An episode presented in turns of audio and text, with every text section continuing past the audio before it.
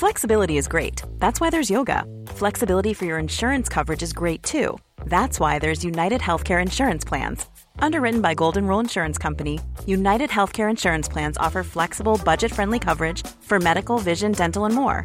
One of these plans may be right for you if you're, say, between jobs, coming off your parents' plan, turning a side hustle into a full hustle, or even missed open enrollment. Want more flexibility? Find out more about United Healthcare Insurance Plans at uh1.com.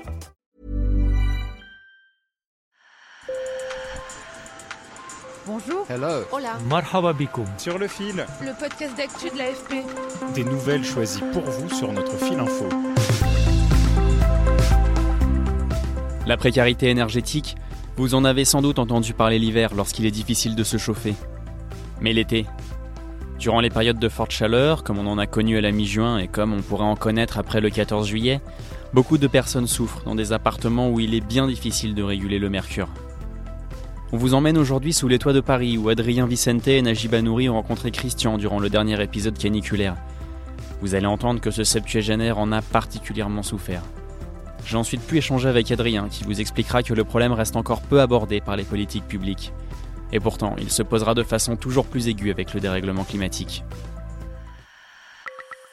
Sur le fil. Le logement n'est pas bien grand, une vingtaine de mètres carrés. C'est là que vit Christian depuis 2013 au dernier étage d'un immeuble haussmanien. Il est au-dessus des arbres et le soleil tape fort sur le toit en zinc. Durant la vague de chaleur de la mi-juin, il n'y avait pour lui pas 36 solutions pour essayer de se rafraîchir. Et je bois de l'eau, puis euh, avec le ventilo, c'est tout. Et avec un seul oscillo battant pour s'aérer, le pire pour cet ancien peintre en bâtiment, c'était la nuit. Ah, ça m'angoisse, hein. Je me lève, je vais à la salle de bain, je reviens, je bois de l'eau, après je m'assois, je regarde la télé, voilà. Jusqu'à 2 heures du matin. Le fois 4 heures. Ah, il ne peut pas dormir, il ne peut pas, il peut pas. En plus, avec ma jambe qui fait mal, il ne peut pas. Mathieu le visite régulièrement et il ne pourrait s'imaginer à sa place. Moi, Je fais partie de l'assaut des euh, petits frères des pauvres du 10e arrondissement. Je vois Christian depuis, euh, on va dire, le printemps 2022.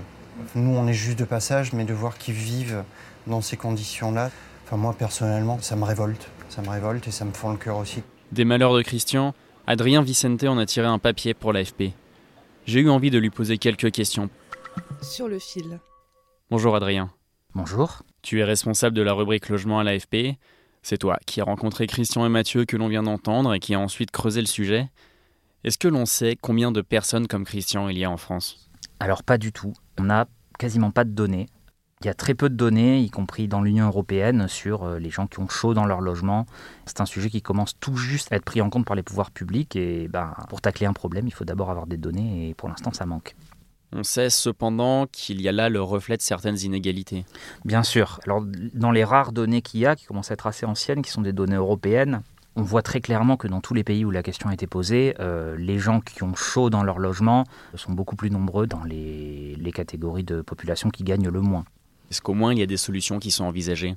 Eh bien, euh, malheureusement, assez peu. Il y avait euh, une chercheuse à qui j'avais parlé qui m'avait expliqué que euh, après la canicule de 2003, on avait la réponse s'était beaucoup concentrée sur les hôpitaux, sur la réponse médicale, voilà, dire aux personnes âgées de bien boire quand il faisait très chaud, de pas attendre d'avoir soif pour boire, etc.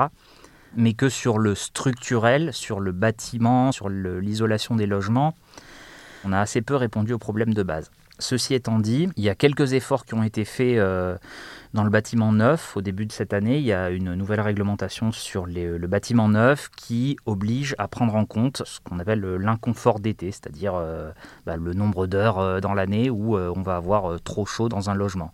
Donc ça commence tout juste à être intégré dans les réglementations. euh. On est certain que ça va aller croissant dans les années à venir et c'est un gros problème auquel pour l'instant on n'a pas assez répondu et qu'on n'a pas assez euh, anticipé. Quand on pense précarité énergétique, on pense plus directement à l'hiver, à la rénovation thermique des bâtiments. Et ce que tu expliques dans ton papier, c'est qu'il y a là une partie de la solution pour l'été, mais que ce n'est pas pour autant suffisant? Exactement. Euh, L'avantage, c'est que euh, effectivement, une partie de la solution, euh, c'est la même pour l'été et l'hiver. C'est-à-dire que quand on a des bâtiments qui sont isolés, en général, ils sont bien isolés et contre le froid et contre la chaleur. Maintenant, euh, il y, a, tout un tas de, paramètres euh, qui ne concerne que l'été, c'est-à-dire c'est l'exposition des, bâtiments, de ne pas faire des baies vitrées orientées plein sud parce que bah, on va cuire sur place l'été.